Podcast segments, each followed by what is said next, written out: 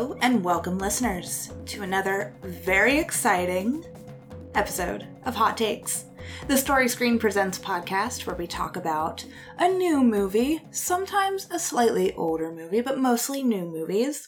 We go and see a film, we don't really discuss it before hopping on the mic, and we get on for a fun conversation where we figure out how we felt about the film, really get into the nitty gritty of what the film is trying to do, and kind of just iron out maybe first impressions to see if uh, we can change each other's opinions, we can change each other's minds, just get deeper into the nitty gritty. But first, I wanted to say hi, Barbie. Hi, Barbie. so I'm your host today, Bernadette Gorman White, and I'm joined by Sophia Acquisto. And it's been a long time since you've been on a podcast, I think. yeah, it's. I've only been on a couple, and maybe the last one was a Quiet Place two, a Quiet Place two. But I'm so happy to be on the Barbenheimer Barbie podcast. Like this is an honor. I'm so excited. Yeah, uh, the Barbie fandom is real. It's insane. The hype. Barbie core. Barbie core, it all delivers. It does. Um, listeners, if this is your first time listening to a hot take, we are going to do two segments of this podcast. The first segment, we're going to refrain from spoilers. So we're going to talk about general impressions of the film, um, kind of just our basic opinions. Uh, we can, we're going to talk about a lot of the things surrounding Barbie, um, maybe our rel- our personal relationships and histories with Barbie as a whole. And then the second half, second segment of the podcast, we'll get into the actual plot of the film and discuss the specifics, and we'll get further deeper into Barbie. Mhm. But for this first half, feel free to stick with us if you haven't seen the film yet. Um, if you're a crazy person and you want to listen to the spoiler section and you haven't seen the film, that's fine too. We're all friends here. You can do whatever you want because you are your own Barbie. But Sophia, um, what's your history with Barbie? Yeah, I was gonna ask you the same. So, as a kid, I never had a Barbie, um, and I didn't want one either. Like, I just wasn't a Barbie girl. Barbie girl. I was more of a stuffed animal kid, but my doll was a Raggedy Ann doll. So I loved my Raggedy Ann, and I had some Polly Pockets. Those are like those little dolls that were like twice the size of my thumb. So those were like the closest to Barbie I had. I love Polly Pocket. I love Polly Pocket. I used to fill up my sink and make it into a pool. Like I, I would plug the sink up and in the kitchen and fill it with like dish soap and make it like a bubble bath slash pool party and play with my Polly Pockets.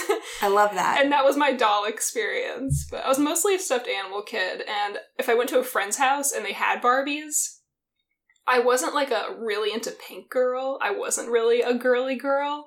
So it freaked me it freaked me out a little bit. Like the makeup is so intense and like they have breasts and they're very womanly. And meanwhile I have like American Girl dolls and like little Polly Pockets that are like just in my mind were either kids or like teenagers, which are like the adults for kids. But For sure. yeah, so I wasn't really into Barbie as a kid. What about you? Oh, wow. So I'm the opposite. I'm a Barbie girl. Had a lot of Barbies Nice. growing up. Had a lot of like the offshoot Disney princess Barbie style dolls that weren't technically Barbie, I don't believe. Okay. Um, had a lot, a pretty large collection. I didn't have a lot of the accessories like the Barbie Dream House. Yeah. I think I had a smaller version of that. I think I had a knockoff car. I don't think I had a lot of like Mattel branded Barbie stuff. Mhm. And especially with the, all of the clothes, I would remember on St. Nick's Day, December 6th, growing up, Mhm. when we would do our stockings, it'd always be cute because I would always get like little Barbie clothes in my stockings, Aw, that's so which was always like a treat waking up. Um, but yeah, so I had a lot of Barbie stuff. Mhm. Um, definitely played with them a lot. Did a lot of like early exploring relationship stuff with my Barbies. um, but yeah, uh, we moved a lot when I was a kid, Mhm. and I remember one time we were moving from a rental house into another rental house while my mom's house was being built, Mhm. and my mom, I think I was probably, gosh, like a sophomore in high school at this point, and I'm the oldest of four, raised by a single mom. And I think all of us kids were just so over moving that my mom was like, hey, go into the toy room. get rid of anything you don't want anymore so we can make this move and it'll be lighter. Mhm. And she was appalled because we got rid of a lot of our Barbies. I think we were just of that age. Granted, my youngest sister is eight years, my junior. Mhm. So she definitely could have still been into Barbie. But I think at that point we were just like, all right, let's really clean house. You had a so Toy Story is 3 easy. moment. Yes, definitely. Kind of had a little bit of a Barbie moment. Mhm. And yeah, decided to get rid of most of the Barbies. And I definitely regret it. Mm. That was so silly to do. Um, wish I had them now. Because we had like, like original classic Barbie with the black and white swimsuit with the glasses. Oh, wow. Those are old. Yes. Why did we get rid of those? Yeah, wow. Who knows? Were you one of the girls that like Barbie was like kept in pristine condition, played with like very delicately, or you with someone like I would go to friends' houses and they would have chopped their Barbie's hair off, drawn on it, set on fire. Like, or were you in the middle? Like, how did you treat your Barbies? I think my Barbies were pretty well taken care of. okay, Um, I think we had other toys. I don't know if you remember Doodle Bear. Doodle Bear. That name sounds familiar. What was Doodle Bear? Doodle Bear was first it was just a bear and then they made a bunch of different animals for it. But it came with like a pocket and it had Mhm. markers in the pocket and you could just draw all over it I and then you threw it in the washer and then you just got a brand new Doodle Bear. So I feel like oh my goodness, that just like unlocked a memory I didn't know I had. core memory coming back. a Barbie core memory. Yes. But yeah, so we had other toys I think that allowed us to draw on them yeah. And Yeah. it kind of got out that type of motivation other than our Barbies. Also, I think because we felt lucky enough to have Barbies, Mm-hmm. I felt like it wasn't our place to destroy them. I think I definitely had other toys that I would cut their hair, but not the Barbies for whatever reason.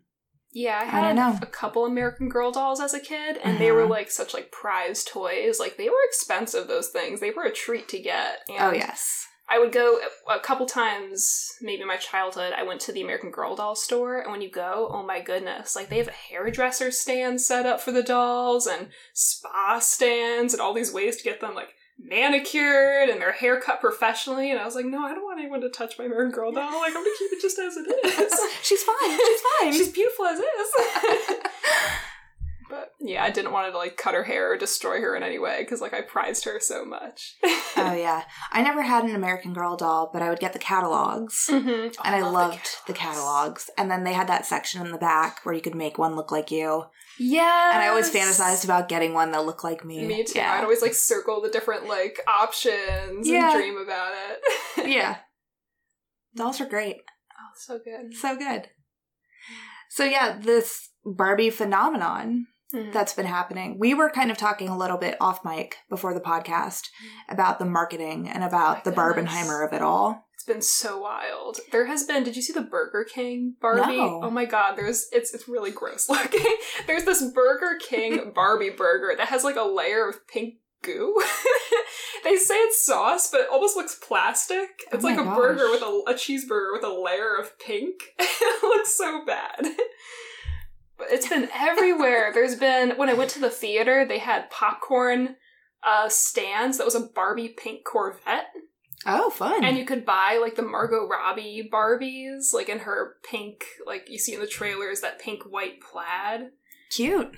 And we just saw, I saw last night, the uh, the Google search engine just changed, where if you Google Barbie movie, now it's like pink and sparkly, and all the links are pink. Yeah.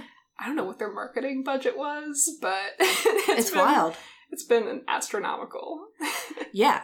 Yeah. It's been crazy. I, I'm so impressed because literally all they had to do, what, five months ago, mm-hmm. was post some of the promo photos online and then Yeah. everyone advertised for the movie yeah, because everything was memeified instantly. Like this Barbie, blah, blah, blah. This Barbie, blah, yeah. blah, Yeah, the blah. filter, the selfie generator came up. yes. Oh my goodness. So I, I feel like maybe with the the selfie generator, maybe that's a little bit more them.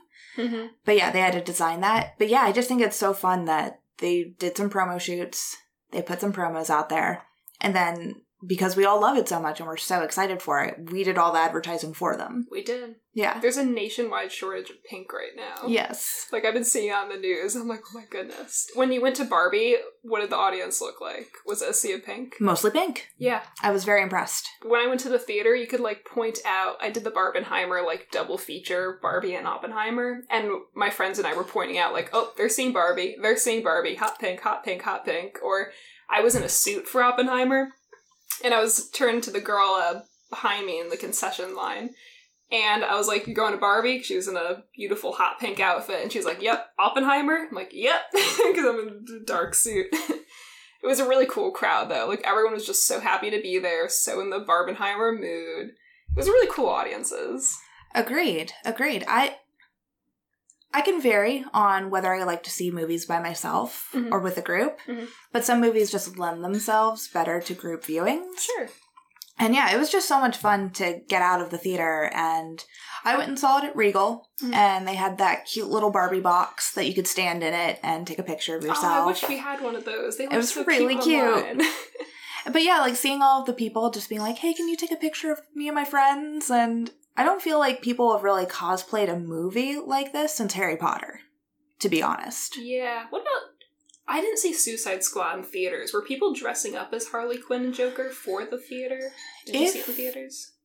I did not, but if they were, I think we would have heard more about it, maybe. because that seems like a very costumey one, Definitely. or like Marvel movies, or I think people with Marvel movies, they'll come out wearing like their Captain America shirt with like Yeah. the shield on it. yeah, Or, there's like- t-shirts than full on costume. Yeah, yeah. But I liked Barbie too that there wasn't like a set costume. It was just kind of like an idea, like a general Everyone had their own interpretation. Like I dressed up as a Barbie pet, so I had Yes. like I had a little Dalmatian that was from a Barbie and a pink bow and heart sunglasses. So I put on like a white black like print shirt and I had the giant pink bow and I had heart sunglasses. And even though it's not like an official Barbie look, like it wasn't hot pink, but it was Barbie. It was Barbie. Everyone in my friend group had a slightly different look, like slightly different version of their Barbie.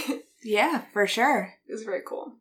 Yeah, I wore a black and white dress, very similar to the black and white bathing Yep. suit, Yep. with like a retro Mary Kay pink sales jacket. Love that. I got it at a thrift shop. Don't know if it was Mary Kay or Avon or whatever, but very retro. But yeah, and luckily my hair right now is like got the perfect length of curls to Mhm. curl up in that classic Barbie style. yeah. So yeah, I just thought it was so fun to see everyone out. after the after my friends and I watched the Barbie movie, we went to a grandparents' house and had a little pool party. So we called it like a Malibu Barbie pool party. And my friend had a black and white swimsuit, and I was like, "There you go, vintage Barbie." Perfect. Perfect. yeah. Yeah, I have not Barbenheimered. Um, I yeah. I'm gonna see Oppenheimer soon, maybe tonight. Mhm. But I've been saying Barbenheimer just- Barbenheimer. just because another movie came out on the same day as the Barbie and Oppenheimer release, Which and one? it was the Venture Brothers movie right. that had been a long time coming, Mm-hmm. culminating this like two decade long cartoon show, The Venture Brothers. I don't know if you listen to this podcast, listener, but it's my favorite show of all time. Mhm. And so I have Bar and I have Vend, but I haven't Heimered yet. but very soon I will have completed the trifecta of Barbenheimer. you barbened. Yeah, I barvened so far. but yeah, so far I think this combo of this these movies being released have done wonders for the marketing just in general for these two movies. And don't get me Mhm. wrong, I love Christopher Nolan. I think his work is great. I was so psyched to see that Barbie in opening weekend made 155 million dollars Oh my god. and Oppenheimer did like 80 million. Is that in the U.S. or like worldwide? That was domestic, yeah, Okay. yeah. Because I saw recently it was like 275 collectively in the US. And then this morning my friend sent me something that was one of them. I think Barbie was like 375 million globally or something. I was like, oh my goodness. So cool. Also, like it's a PG 13 one. Like it's going to get more of a draw. That's true. That's true. Yeah. It was funny in a lot of the marketing. I felt like I was seeing NR, and I think maybe they hadn't they hadn't decided yet what they were going to rate it. Hmm. But yeah, when they were when they rated it PG thirteen, I was like, yeah, that makes sense. But like, I wonder even how it gets a PG thirteen rating.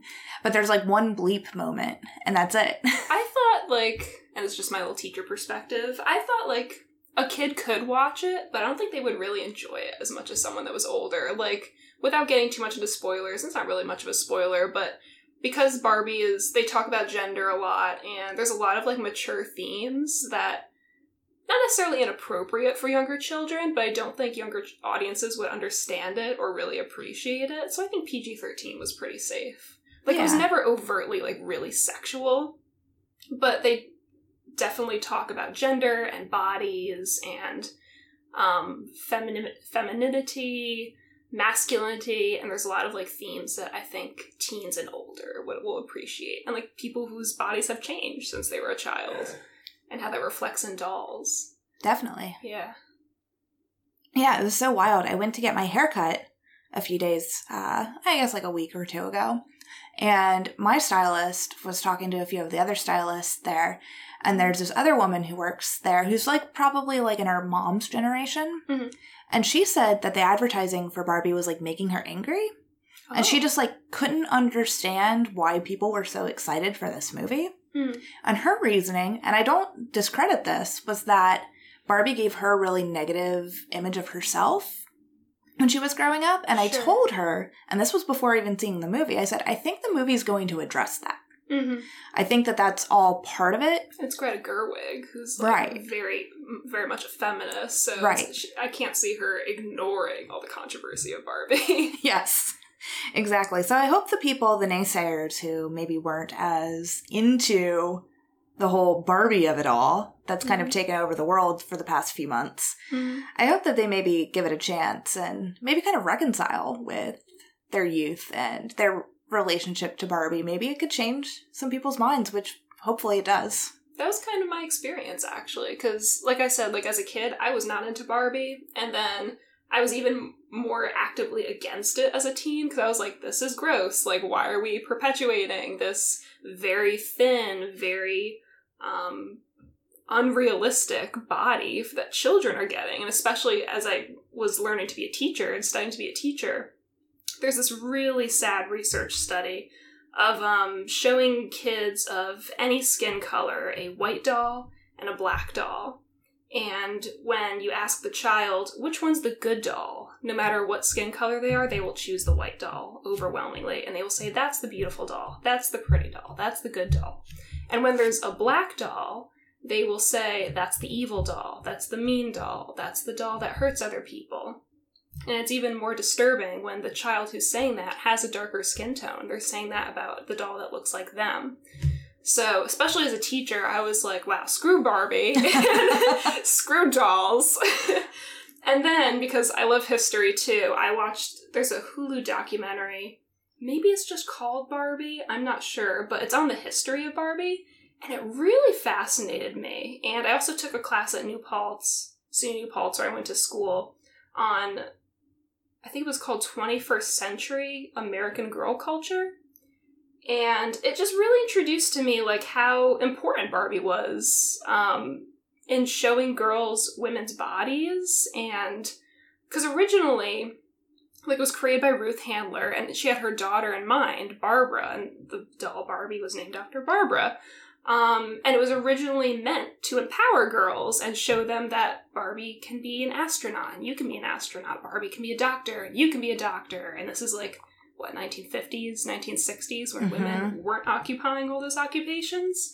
Right. Um, so I kind of had a change of heart towards Barbie where I was thinking, well, maybe they haven't changed enough since then. Well, also, Barbie switched hands in the 80s and it became more about money than uh, style. My mom actually worked for Barbie and Mattel. Like, 1986, she interned. I should mention that. She, Sophia, um, burying the lead. I know. My mom went to a FIT and she interned for a summer in LA with Mattel and worked for Barbie.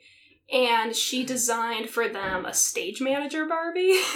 like she was she wasn't an actress Barbie. She wasn't a going to the theater Barbie, which when I googled that came up a lot. Um, but she designed a stage manager Barbie where she I love that. manages the theater and you could buy these outfits for her and also buy like a theater for her like to be played within. to manage. Yeah, to manage. and uh, I don't think it came to fruition. But my mom said right before she joined in 86, there was like a change of hands with Barbie. And I think that's when maybe Ruth left because there was like the tax evasion Mhm. um, complications. And mom said that when she went to Mattel, like all around her, there was all these designers that had all these gorgeous ideas of Barbie and very diverse and inclusive versions of Barbie, but the people owning Mattel were just not interested in new ideas. They wanted to see dollar signs. Yeah.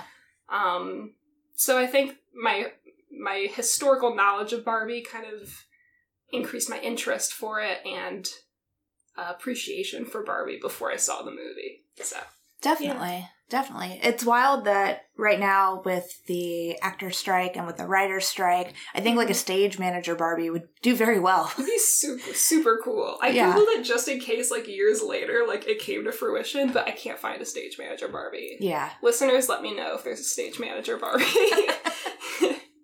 Yeah, that's awesome. yeah.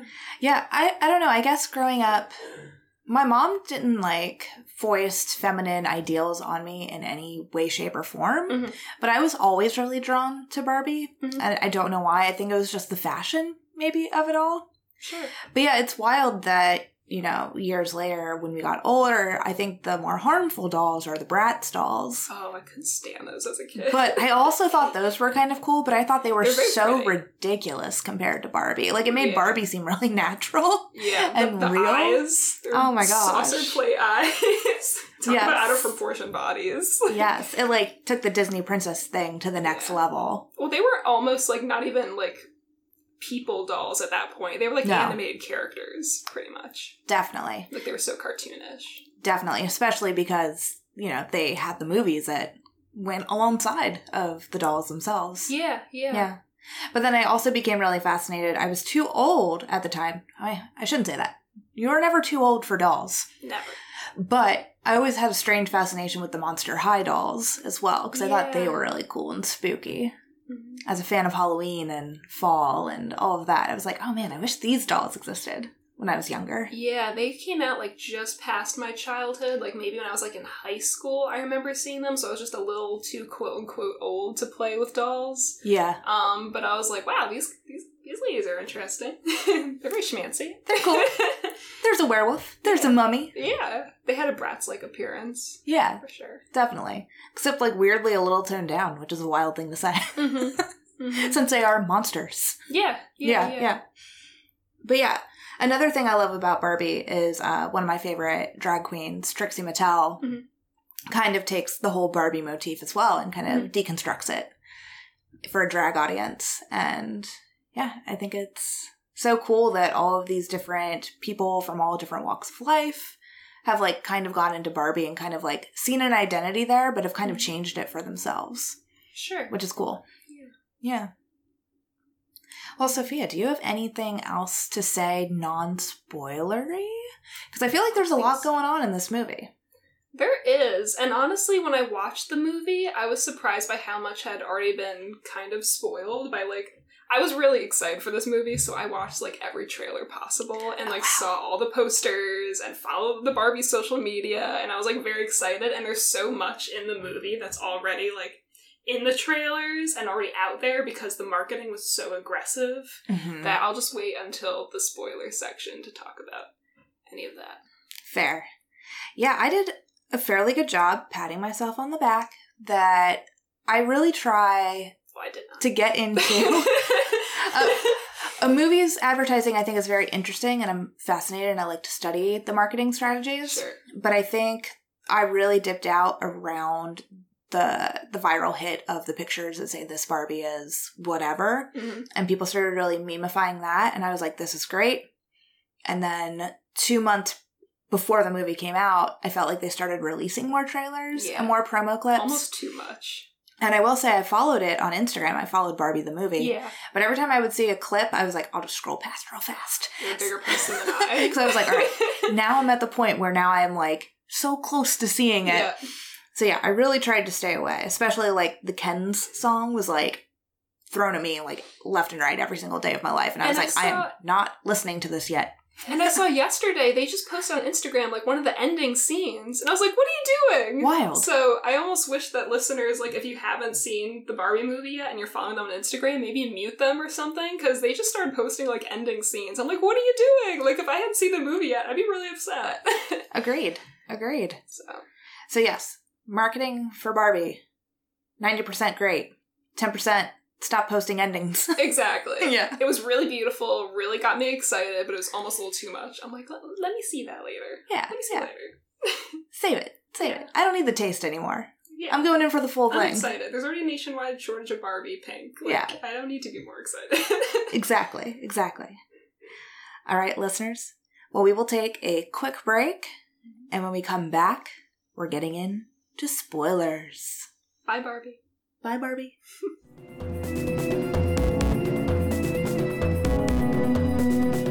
All right, listeners and Barbies. Hi, Barbie. Hi, Barbie. We're back. We're back with spoilers. We're going to talk about the actual specifics of the film, including plot, acting choices, all of mm-hmm. that good stuff. So be prepared. So excited to get into it. Yes. I, it's interesting. So I saw this movie on Thursday, The early, early screening. early, early screening. early bird special. Yeah. I mean, I was very excited to see it, and I also worked Friday night, so I Mm. was like, gotta see it. time. Exactly, exactly. Um, and even since Thursday, listeners, it is the Monday following. Obviously, we're posting it today. Mhm. You see it. It's been like four days, Mhm. and I've been thinking about this movie a lot, knowing that I was recording this podcast, but also just thinking about it in general. And I keep kind of going back and forth on what I think the movie was doing as a whole. Mhm. So I'm curious to get your opinion about the logistics and like if the movie really makes sense. And it, is it important that it does make sense? Mhm. You know? It was definitely more lighthearted than I thought it would be. Like I knew it would be like a fun flick, but because it was Greta Gerwig, I thought there would be maybe a little bit of a deeper theme or something um, that would make me think a little a little more deeply about it than just patriarchy society and matriarchy society, which was cool. Um, and I did love the movie. Um, I did think it was going to go a little bit deeper, but I'm okay with that. Like it's it was a fun movie. It was gorgeous. I loved that it balanced loving Barbie with addressing some of its issues. Like when they freak out that Margot Robbie has cellulite is one of the funniest things ever. That One cellulite. one cellulite that they they free that that's her motivation to like get into the real world is oh my goodness, God forbid I have cellulite. yeah. I think that, even that joke alone, plays into my somewhat confusion. And the Mhm. confusion is only there if you need it to be deep or if you need it to make sense. But yeah, I always caught myself wondering how do the Barbies have a concept of even what this is? yeah, that's true. Like, how do they have the knowledge to even know what cellulite is? hmm And why would they be affected? I mean, I guess they're plastic, quote unquote plastic. So, I mean, any type of imperfection would seem odd to them, hmm considering they are, you know, completely smooth. hmm Um, but yeah, little moments like that definitely made me take pause just for a moment to think like, what are the mechanics of this world? How do the Barbies get information? Because clearly, the whole crux of the film is that stereotypical Barbie played by Margot Robbie. I love that she keeps And saying, that's her name. I'm stereotypical Barbie. um, I love that the whole crux is that she starts feeling signs of depression because the person who is playing with her um, is starting to have these feelings. I also think it's odd that a grown woman didn't have these feelings before. Mhm. So it, just seems like a little weird to me that the things are happening when they're happening. But I know it's this is the movie. This is like the plot of the movie. Sure. And I think it's like pretty strong overall. Oh yeah. But yeah, I just wondered like so none of the other Barbies have ever had an experience like this, I guess, except for that one skipper that broke Skipper. out. don't talk about Midge. and we don't talk about Midge. The whole time I was like, are we going to see Midge have the baby? Because that would be cool. Yeah, yeah. Um, but yeah, so outside of the grand mechanics of the film, yeah. of how the Barbies receive information from the quote unquote real world, I, I mostly had a really good time with this movie. But there were Mhm. just a few instances where it kind of took me out a little bit. I was like, wait a minute. And you're right, because they show like a big part of it is how diverse the bodies are, and there's different types that you wouldn't see in a normal store. Like there's larger Barbies, there's thin Barbies. I love the dancing wheelchair Barbie. Yeah. And then at the same time, like they freak out when you see cellulite. So it's like, wait, or flat feet. Flat feet! yeah. Because, again, like, the flat feet thing is really funny. it's so funny. But instead of it being like, cellulite, what is this? They're like, cellulite, I know what this is. This is It's bad. bad. It's very interesting. Like, what's the line? What's the line here? And how do they get this information? Bodies guess- can look different, but not different in this way. Right, It's right. very weird. Because also, America Ferrera's character, as a mom, Hmm. I'd imagine she probably has cellulite, and she's had cellulite for a while. Mhm. I mean, people who aren't moms, myself included, I got cellulite. cellulite. Yeah. So it's like, it's a weird thing that, like, this Barbie was just figuring out about it now, or she's the first Barbie to ever figure out about it, except maybe Weird Barbie. Weird Barbie seems like she's the most knowledgeable Barbie of, of them all. Weird but Barbie rocks. she's great. Kate McKinnon for that role is Always perfect. split. Always in a split. Um, did you see the movie Bombshell? yes. Okay. So, listeners, Bombshell came out four years ago. At this point. yeah. Um, Definitely during Trump era. yeah, slight spoiler. Well, definitely a spoiler for Bombshell. So, fast forward 10 seconds. But I loved seeing Margot and Kate together because they play a couple in Bombshell. Hmm. And to get to see them act again in Barbie was really fun. And it didn't feel like an accident that, well, I mean, she's a blonde in many other movies too, but it was very interesting. Like, that's a very obviously blonde centered movie, Bombshell, and also this movie where she plays a bombshell. She's stereotypical Barbie. Stereotypical So I thought of bombshell. Bombshell, yeah, during the movie Barbie. Was like, For oh, sure. Blonde bombshell. Especially when you get into the world of Mattel, the real world, and it's just a boardroom full of men. Just Will Ferrell. Just well, I thought his character was so interesting. yeah. There wasn't like any negative or like malice in his intentions. He actually seemed like an airhead, but that he was kind of well meaning. It was it was strange. yeah, he he was interesting. But it was kind of interesting, like when at the meeting, he was like, "We're a very diverse company. We've had two, I think, female CEOs at Yes. some point." We had one at this point, and then I think we had another. his, his rant during that felt like the Bo Burnham inside, like the ad for like the company companies trying to advertise their diversity and inclusivity, uh, but they're all straight white men. For sure. Yeah, we had some laughs and some groans when the one vested employee from Mattel, Mm. who's like from the lower levels and the cubicles, when he says, I'm a man with no power. Does this make me a woman? We're like, oh god. yeah. Greta and Noah, we get it. Yeah. That was an ouch. It was an ouch. Like, it was kind of funny, but also it was like, oh, yeah. you flew too close to the truth. In the heart. Yeah. And Ryan Gosling being praised as a man. Oh my goodness, can we talk about that? That Absolutely. was that was a deeper point to me that I really enjoyed when they come out and they're like their brilliant roller skates that I'd already seen so many times in the trailers. Um it was really amazing. Just the subtle way they did it, but it was so well done where they're in their bright extremely fluorescent roller skate outfits and Margot Robbie is being catcalled and stared at and Slapped. slapped, yeah. And meanwhile, everyone is like, "Oh, Ryan, you look great," and all the guys are like, "Wow, he's so confident," and then the gay guy is like, "You go." yeah. and it's just really interesting how they're literally in the exact same outfit, but he's the confident one and she's the, The object. the object. Yeah. Yeah. As if she has like no uh sense of motive for her own dress sense at all. yeah. Yeah. Oh, and I loved this has always bothered me in real life when I see a men working construction sign. It drives me insane. So the fact that it was in the movie made me so happy. The fact that they put a woman working sign, a women working sign in Barbie Land, I was like, oh my goodness! I'm not the only one who's been bothered by this. And then they showed the men working sign, and oh my god, the Supreme Court. Mm-hmm. the Supreme Court billboard where was was Miss America pageant. Yeah, it's like Miss Universe. oh my god. She was like, "Oh, they look so great." That was so funny. And they were like, what are they like swimsuits? I think too. Yeah. Yeah. yeah, definitely. Yeah, so when they get into the real world, Mhm.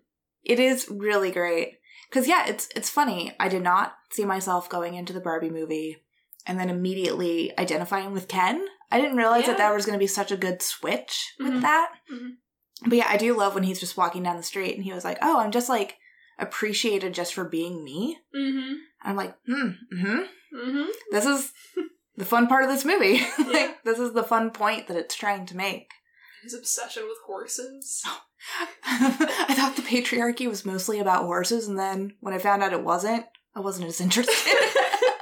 For a second, I wondered if those books he was taking out were real. oh, Like, I wasn't sure. Like, I would love to know if those were, like, real book titles when he's taking out the ones that I don't know exactly what they said, but something along the lines of Men and Horses or Men Rule the World. I was like, I wonder if they're actually, like, real titles that she stole from somewhere, maybe. I would. I could see not be surprised. real. Yeah, exactly. yeah, yeah, definitely.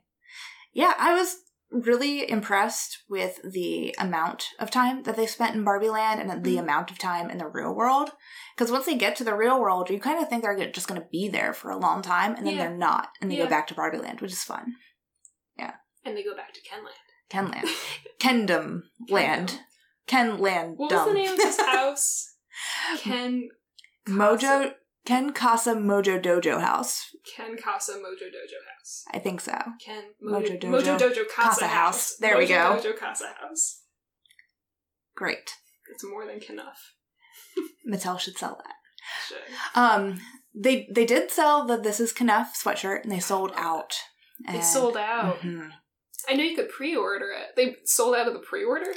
I don't know if you go on. MattelCreations.com. You're welcome, Mattel. We're advertising for you. um, if you go to that website, yeah, they have a lot of This Is Kenough merchandise, but I one of them sweatshirt. being the sweatshirt that says sold out. So I don't know. Maybe they're just not taking any more orders for it. I would love to have that sweatshirt. It looks so comfortable. It does. It's like the fluffy kind. Mhm. I've never had a fluffy sweatshirt like Yeah. that. Yeah. That'd be my first. Yeah. Yeah.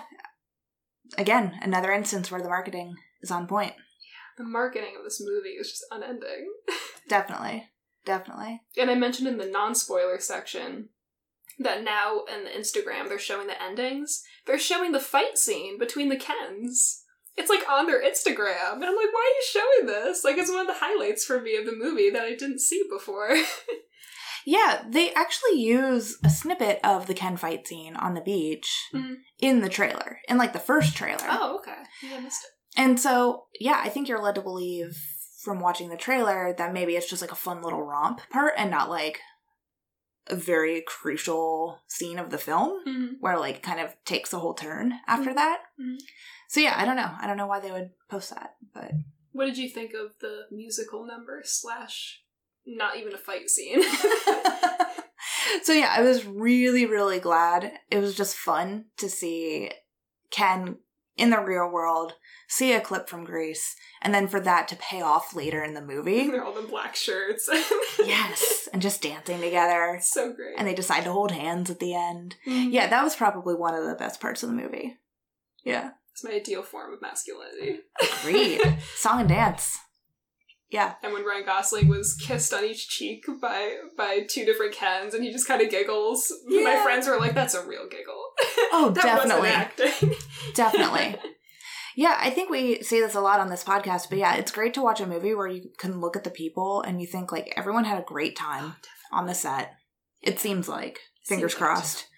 Um and yeah, I just think that type of vibe being facilitated by a woman is no surprise, hmm For sure. you know? But yeah, I, I loved that scene. I love how it mirrored the the beginning scene with Barbie and her dance party, Mm-hmm. which was a lot of fun. I like that there are a lot of mirrors in this movie. I do think it's getting some criticism that it features Ken too much. A movie about women spending too much time talking about the men, but I think these people just did not get the point of the movie. Yeah, I don't think so either. if that's the case. Because, yeah, my only critique of the film was that at the very end, hmm, well, I was about to say that at the very end, I didn't quite like it that, like, the Barbies still somewhat were suppressing the Kens instead of meeting them a little bit more on even ground. yeah, I agree with that. But does that make me, as a woman, being conditioned to think like we have to make space for everyone and we're uncomfortable with taking space for ourselves? Is that part of my toxic femininity coming I don't think that's coming out? toxic. I think it's one of your quality. Like we wish that at the end it came out more even because at the very start it was a matriarchy and then it became a patriarchy and then kind of wish it was met in the middle. Instead of kind of going Go back. to matriarchy. yeah, yeah, it seemed a little confusing at the end to me. And I'll admit my bias. Like, would I mind a matriarchy? No. But No. No. but uh, yeah, I, I was thinking that was where it was heading, where it was showing like, oh, we don't need to have more than. We don't need to have a majority gender. We can find a place. We can make a world where there's space for everyone. And maybe they didn't quite reach that. Yeah, I don't think they did. No. I think stereotypical Barbie, our protagonist, she does. Mm. I think she gets to that point and she has that breakthrough in realizing, like, I am Barbie, but I need to find out who Barbie is. Mhm. And Ken also has that breakthrough, like, you're right, I am Ken, and I can be Ken without Barbie. I'm Kenough. I am Kenough. um, yeah, so those two personal characters seem to kind of get there, but maybe not Barbie Land as a whole. Which I don't think is necessarily a bad thing. I think movies can exist, obviously, past the end of the film. Sure. That's what makes it feel like more of like a real lived-in world. Sure. But yeah, Yeah, it was. It felt a little strange when they really the matriarchy Barbies had to kind of trick the Kens into kind of taking the world back. yeah, It felt a little. I was a little on edge about that. It's like, is this is this really what we're trying to get at? Where we have to like steal the power back, and that's the happy ending? right, right. Instead of education, it was subterfuge. sure. Yeah. Yeah. They kind of had to trick them into fighting to take over. Yeah. I mean, very funny plot to see played out. oh, it was, But not Not the best message to send, but I guess you also PG thirteen. maybe. But I also I think they understand that their audience is probably going to have conversations like these. Yeah. And not think that the movie is dense enough to not think that this is also part of the conversation. hmm Yeah. What did you think of Alan? Oh, I love Alan. Yeah, seeing the promo pictures with Michael Cera at the very beginning, I was like, oh, that's fun because he looks just like him. He does. And when I first saw the trailers, I thought Alan was going to be a villain because they show like it's a little creepy, like on the beach, and they're like, "Hi Barbie, hi Barbie, hi Ken, hi Ken," and they do that a hundred times, and it's like, "Hi Alan," and he just kind of waves awkwardly. and I'm like, "Oh, that guy's definitely going to kill someone," and he did. So maybe he's the villain of the movie. But I thought it was so cute. Like the theater was just in love with him when there was all these emotional scenes, and it cut to Alan just like single tear. Like he was such a sweetheart, yeah. but he also murdered people.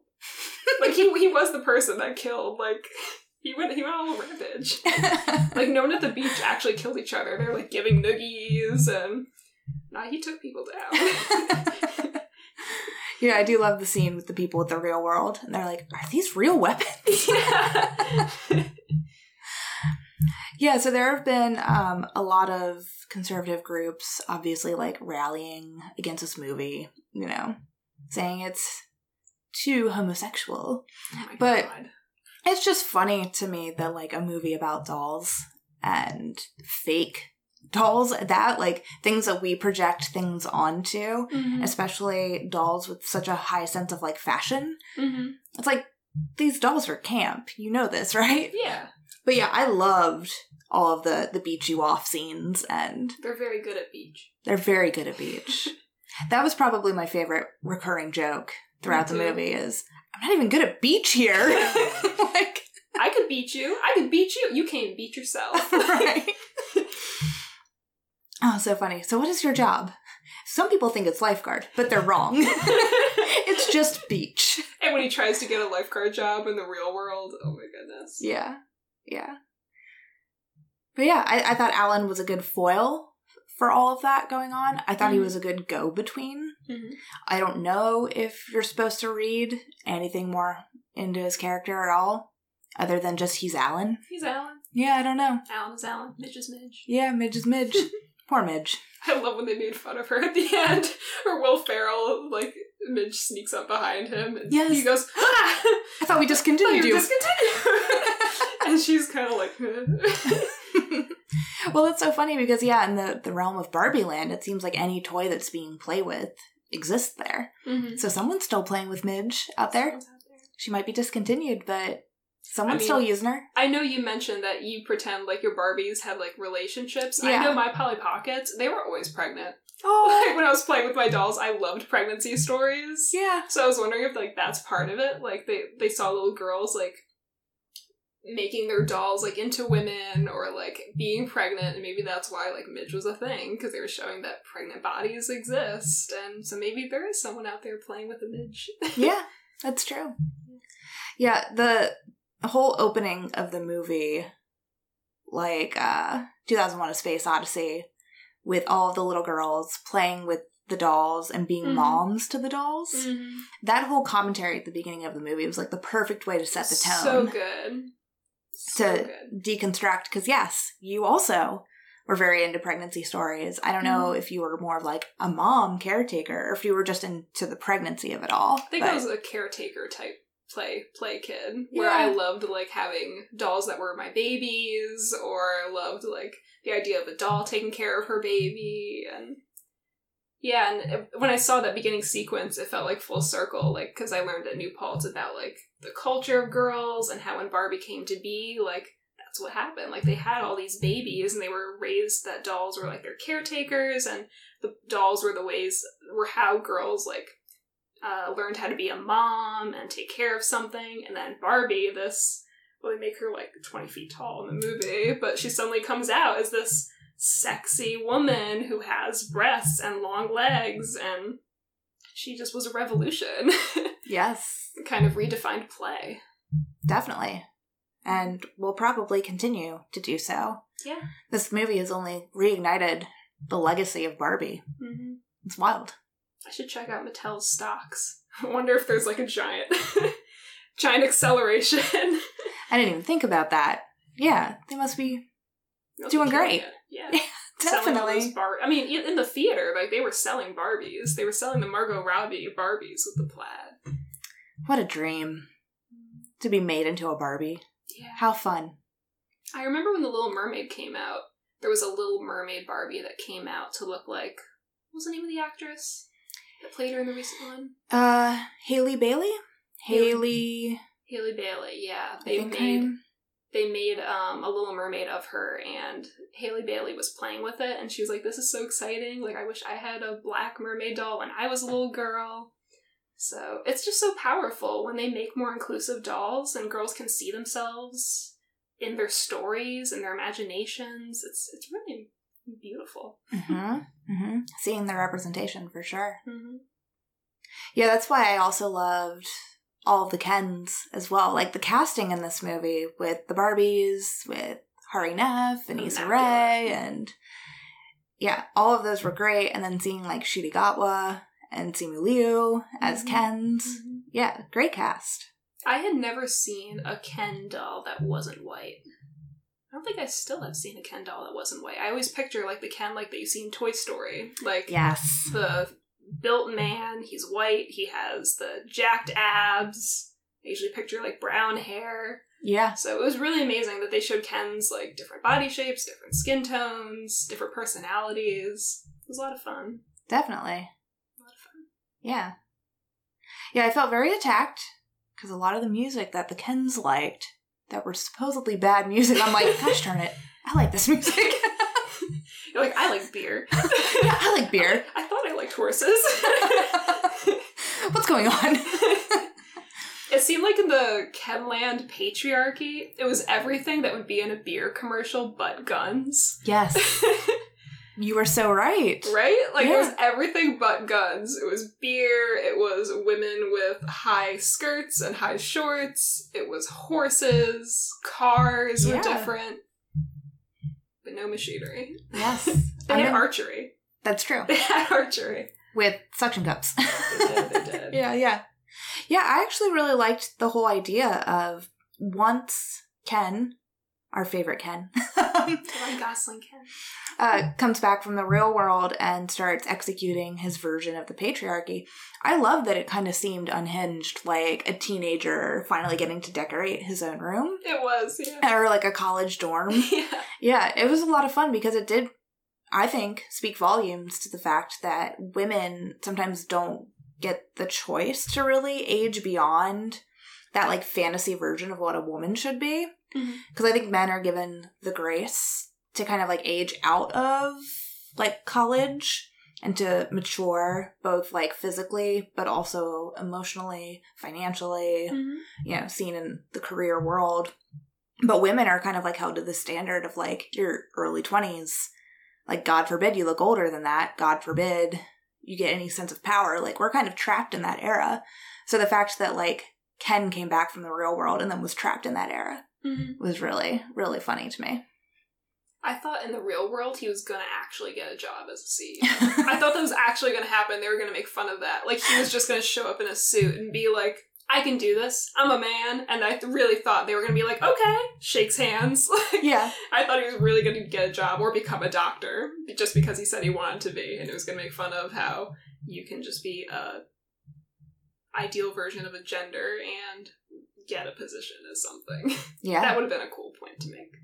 I agree. I agree. That kind of speaks to, I think, the little bit of like questionable duality that the Mhm. film kind of presents. Because it is saying that in the real world, being a man, you do get these opportunities, but then they do shut down Ken. But I don't know if they're trying to say that because the Kens in Barbie Land are essentially the women in our real world, if it was basically just saying, like, well, Ken's a woman in the real world he's not really a man. He's just man a man in appearance, but he's still kind of a woman. Sure. Hmm. Yeah, I don't know. Hmm. Yeah, there are like pockets of this movie where all of a sudden I start thinking about it a little bit more. I'm like, were they trying to say that? It was the What movie's is it? deeper than I thought it was. Yeah. now I'm starting to think about it more, and it's it's so well done. Very well It's done. really good. Yeah, I mean, I think surface level and even slightly deeper than surface level, it's still just like kind of a fluffy movie. Oh, sure. A lot of fun, so many nothing laughs. Wrong with that. Nothing wrong with that at all. But I do think it has these like weird, deep pockets of like, hmm, let's think about this some more. And they mentioned Ruth Handler's tax evasion. that was the When I saw the old woman, I was like, "Oh my god, is it Ruth?" And then she says, "Like, bye, Ruth," and I'm like, "Oh, that's Ruth." And then they came at the end. I'm like thinking, well, this movie is so intertwined with Mattel. They're probably not going to address the fact that I think she was like kicked off Mattel, like for her financial issues. And then she's like, "I did tax evasion." I'm like, "Oh, okay, we are addressing that." I can imagine like Mattel in a theater, like twirling their thumbs and looking side to side awkwardly watching the movie. oh, for sure. For sure.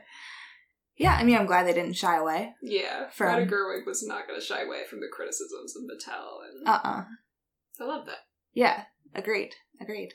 I'm I'm sure maybe as the historian that you are, I was told this afterwards because I didn't realize this. But the woman on the bench, Just gonna say that. yeah, that. that Barbie tells she's beautiful to is Barbara. Oh no, it's not Barbara. Oh, who it's is Anne it? Ro- it's Anne Roth. Oh, Yeah. Someone told me it was Barbara. I that's what people first thought, and Okay. I read that people thought it was going to be Barbara, but it wasn't. It's like some famous, maybe you already know her name, but I there's a whole New York Times article on her that's absolutely fascinating. She's like the oldest woman to have ever won an Oscar, I think. I think she won one like a year ago or so. She's like this really famous like Hollywood like costume designer, and she was apparently like really good friends with Greta Gerwig. I love and They just kind of put her into the movie. oh, I love it. And it made my friend cry when they had that scene where Barbie's like, You're beautiful. And she goes, I know. My friend was in tears. Well, yeah, because in Barbie World, Barbie Land, I don't think they've ever seen like an older person, right? Like they have no concept She's of got age. cellulite, probably. She probably does. She has more than one She has cellulite. she has some wrinkles at age 90 something. yeah, definitely. Yeah, yeah. It is a very sweet and touching moment. Mhm. How do you feel? And this is definitely like end of the movie, but how did you feel about that whole transition scene with Barbie choosing to become human?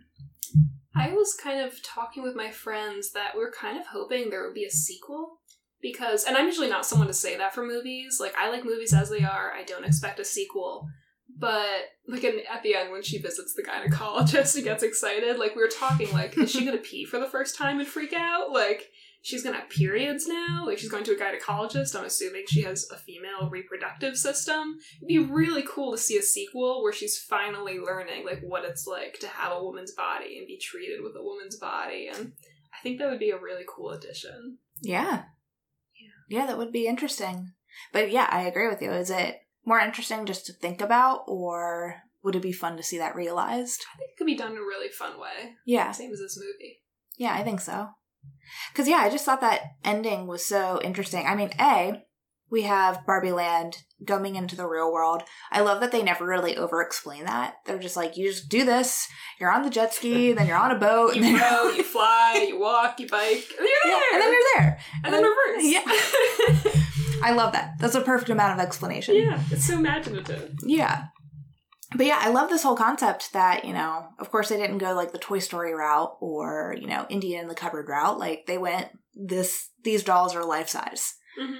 And there's no discrepancy there. Mhm. So yeah, I didn't really see at the end that Barbie would have a choice on whether she wants to go back to just like living in this idyllic situation or choosing to have human emotions and it was cool to see that transition. I'm just realizing it's kind of like Elf. Yeah. Will Ferrell's like he suddenly like is just going through the North Pole and he's in New York. And he's Oh, kind yeah. of deciding whether or not he wants to like be with the humans or go back to the imaginary world or a little bit of both. Oh yeah, well, this movie had so many like weird little tie-ins because again, having Will Ferrell in a movie about toys, it's just like the Lego movie where you find out that like the Legos are being played with by Will Ferrell's son. Oh, I forgot about that. Yeah. Yeah. And he's like learning to love toys. It's like Mhm. Will Ferrell's just like in this wheelhouse right now. He's a toy guy. He's a toy guy. just let him be a toy Toy guy. dude. And then I also felt like at the end of this movie where Barbie says, I'm not in love with you, Ken. Not like that. It felt Mhm. very like Jo March to me from Little Women, Yeah, which, right. you know, Greta Gerwig just brought that on over. She was like, you know, I'm tired of women having to have an ending where they end up with the man. Like, That felt very Greta Gerwig. yeah, And I love that. me too. But and also that it was so it wasn't even subtle. Like they were saying it very overtly. Like, nope, this woman is not gonna end up with a guy. She doesn't have to. hmm And it didn't even really seem like any of the other Barbie Ken relationships seemed really romantic either. Mhm. There was that the one Barbie and Ken friendship that seemed like they were just like best gal pals.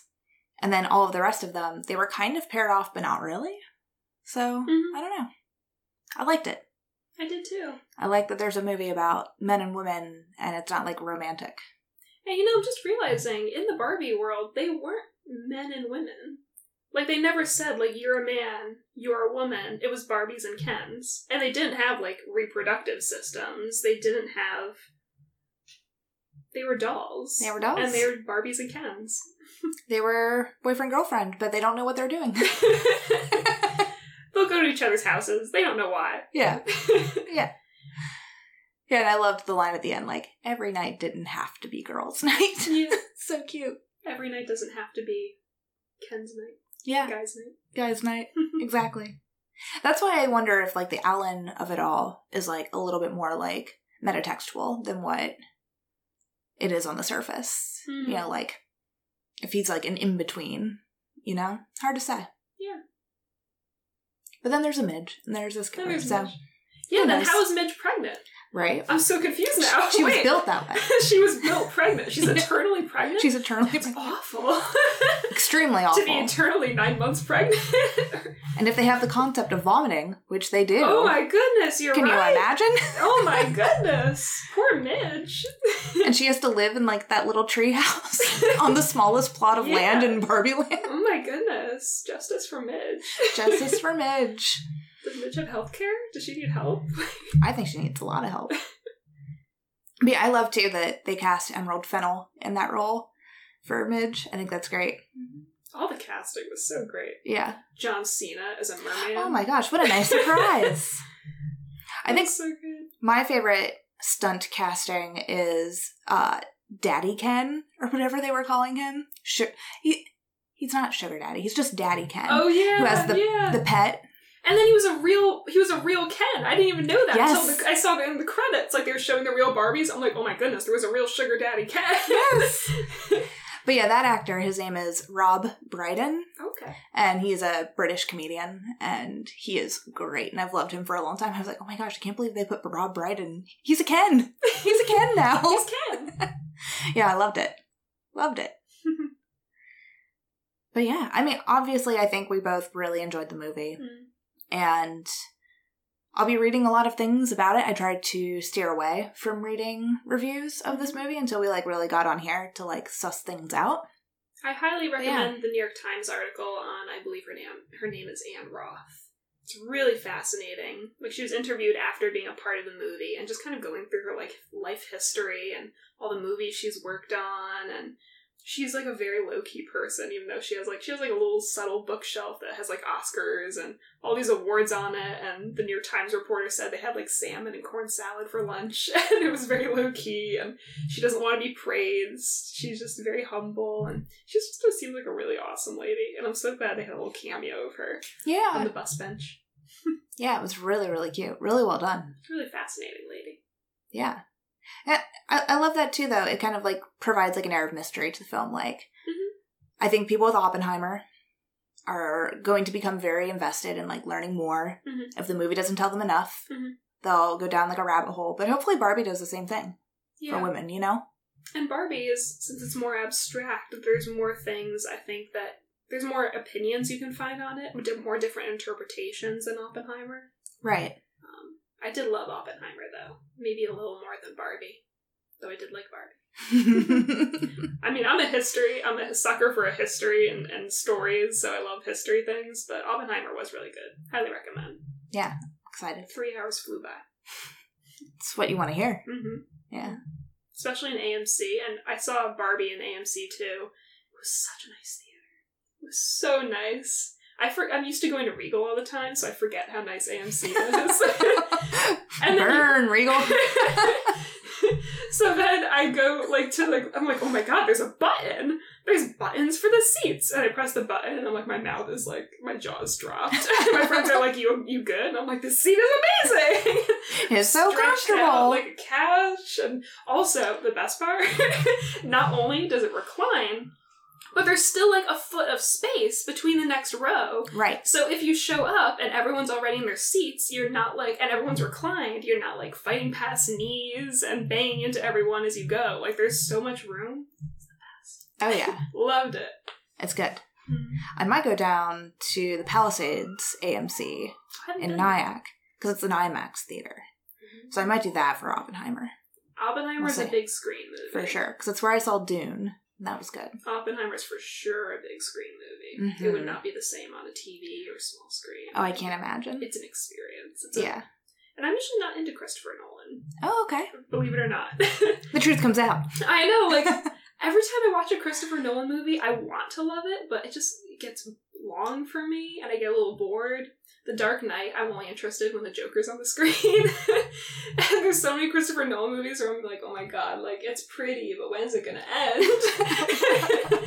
but I was never bored during Oppenheimer. It just kept going. It was That's great. Have you seen The Prestige? No, that's Okay. Nolan one. Mm-hmm. That's my favorite of his. What's it about? Is it a history one too? It is well, it is a period piece, Okay. But not history per se. Mhm. Um, fictional characters, but it's about two magicians who are trying to out magician each other. and it's Hugh Jackman and Christian Bale, Oh, that sounds fun. and it's got a really cool twist. It's it's great. It's got David Bowie in it as Tesla. I'm gonna have to try that. Yeah, it's good. And Michael Caine's in it. Like, yeah, it's good. Scarlett Johansson, and yeah, it's good. It's good. It's my favorite for sure. Does it have a ticking noise in the background? A lot of his movies have a ticking noise. It's true. A lot of his movies do have ticking noises in the background. Um, no, I don't think so. That's just something I've noticed every time I see a Nolan movie. There's some kind of like boom, boom in the background that's like building intensity. yeah, there are some mechanical sounds, but only in a few scenes, and I don't want to go any further than that. Uh, but it is an earlier of his films, so Mhm. yeah, it it's good. But yeah, just to uh, get back to Barbie really quickly, I Mhm. think my favorite thing about the whole Barbie movie, other than the jokes, which were great, Mhm. and the fashion, of course, So um, is I loved while America Ferrera's rant at like the climax of the film is very powerful. It's nothing that women have never thought of. So at, at a point, it was kind of like, Mm-hmm. all right, like I think your audience who is here watching this movie maybe doesn't need to hear all of this, but it definitely is important. But at a certain point, it was like, all right, now are we coming up? It's a terrible line that you have to balance as a woman. Like, we're angry, but we have to come across as not being angry. Mm-hmm. so it was an intense scene because it went for a long time while she's It talking did. about all of the pitfalls of being a woman. But what I really loved was that she finally got to the point where she says, why can't we have a Barbie that's just a woman? Like, why do women always have to be striving for greatness? Why does she always have to be a president? Why does she always have to be a scientist? You know, why does she always have to have like a title attached to her name? Why can't she just be a woman? And I was like, I felt that way my entire life. like, Mhm. why do I have to be like considered only, you know, successful if my name is attached to, some title, Mhm.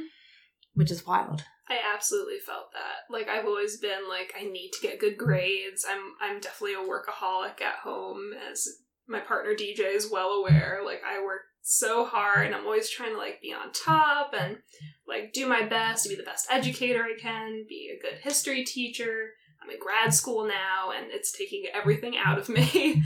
So I think I really want to get a sweatshirt that says I am Kenough. So as a little reminder to myself that I am doing my best and I don't need to be the absolute best at everything to be a good person, to Right. be enough, to be a woman.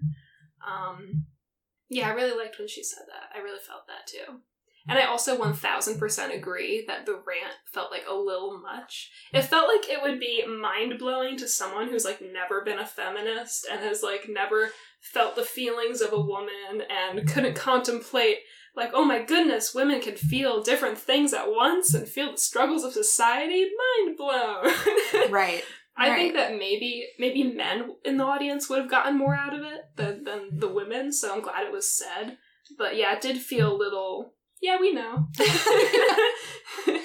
Yeah, it's that tough line because I do think, especially with social media and the way algorithms work, Mhm. you and I probably exist in a very similar social Sure. media bubble where we see a lot of the same commentary and critique because we probably follow similar types of people. I'd say we're both fairly educated on social issues for women. Mm-hmm. Um, yeah, So yeah, maybe we're a little inundated Mhm. with it, but not saying that's a bad thing. Yeah. But but yeah, it it was just a bit much yeah. for a spell. But then it made me question like, why do I think this is a bit much?